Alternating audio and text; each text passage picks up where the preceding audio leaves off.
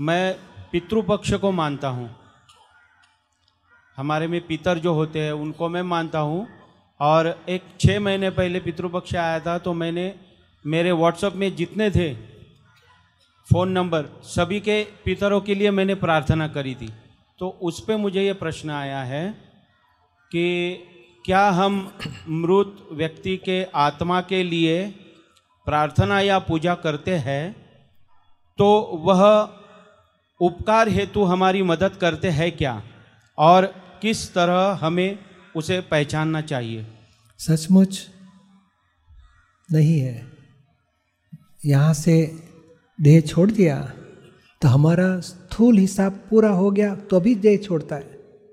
कोई लेना देना रहा नहीं। देह छोड़ के नए कर्म बांधे हैं, उसके हिसाब से उसको नया देह मिलता है। वो हमें मिलेंगे, पहचान भी नहीं सकेंगे। आप भी उसको पहचान नहीं सकते। ये जो मानते हैं पितृ पर बैठे हमारी रक्षा करते हैं, ये सब व्यवहार की बातें, लौकिक बातें हैं। और सचमुच तो पितृ देह छोड़ के गए तो दूसरे देह में उसका नया कर्म के आधार से जीवन चालू हो गया।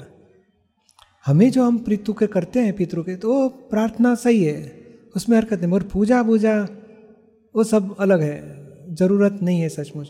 प्रार्थना इसके लिए करते कि हमारे राग द्वेष हम धोना चाहते हैं उनके साथ। क्योंकि स्थूल कर्म पूरे हुए कि हमारे भाव दिल में जो राग द्वेष हो चुके हैं, अज्ञानता से भाव बिगड़ गए, कोई अभाव, तिरस्कार हुआ, द्वेष हुआ, मोह हुआ, अपेक्षा हुई, आक्षेप दिए बैर भाव हो गया, वो हम धोना चाहते हैं। तो उनके लिए सद्भावना करने से हमारे द्वेष कम होते हैं। हाँ हम जो मोह से उनके लिए मेरा ये व्यक्ति चले गए कितना दुख है मुझे तो हम भाव बिगाड़ते हैं हमारे, अर्थ ध्यान करते हैं। उसके बदले प्रार्थना करने से धर्म ध्यान उत्पन्न होता है पॉजिटिव भाव वाइब्रेशन उनको पहुँचते हैं।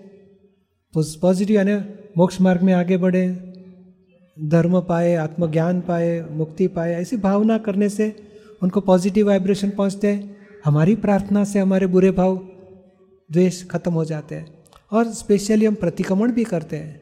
उससे हमारा राग, द्वेष, मोह उनके कनेक्शन से हम छूट जाए। ये भी प्रार्थना करते हैं कि आप मोक्ष मार्ग में आगे बढ़ो।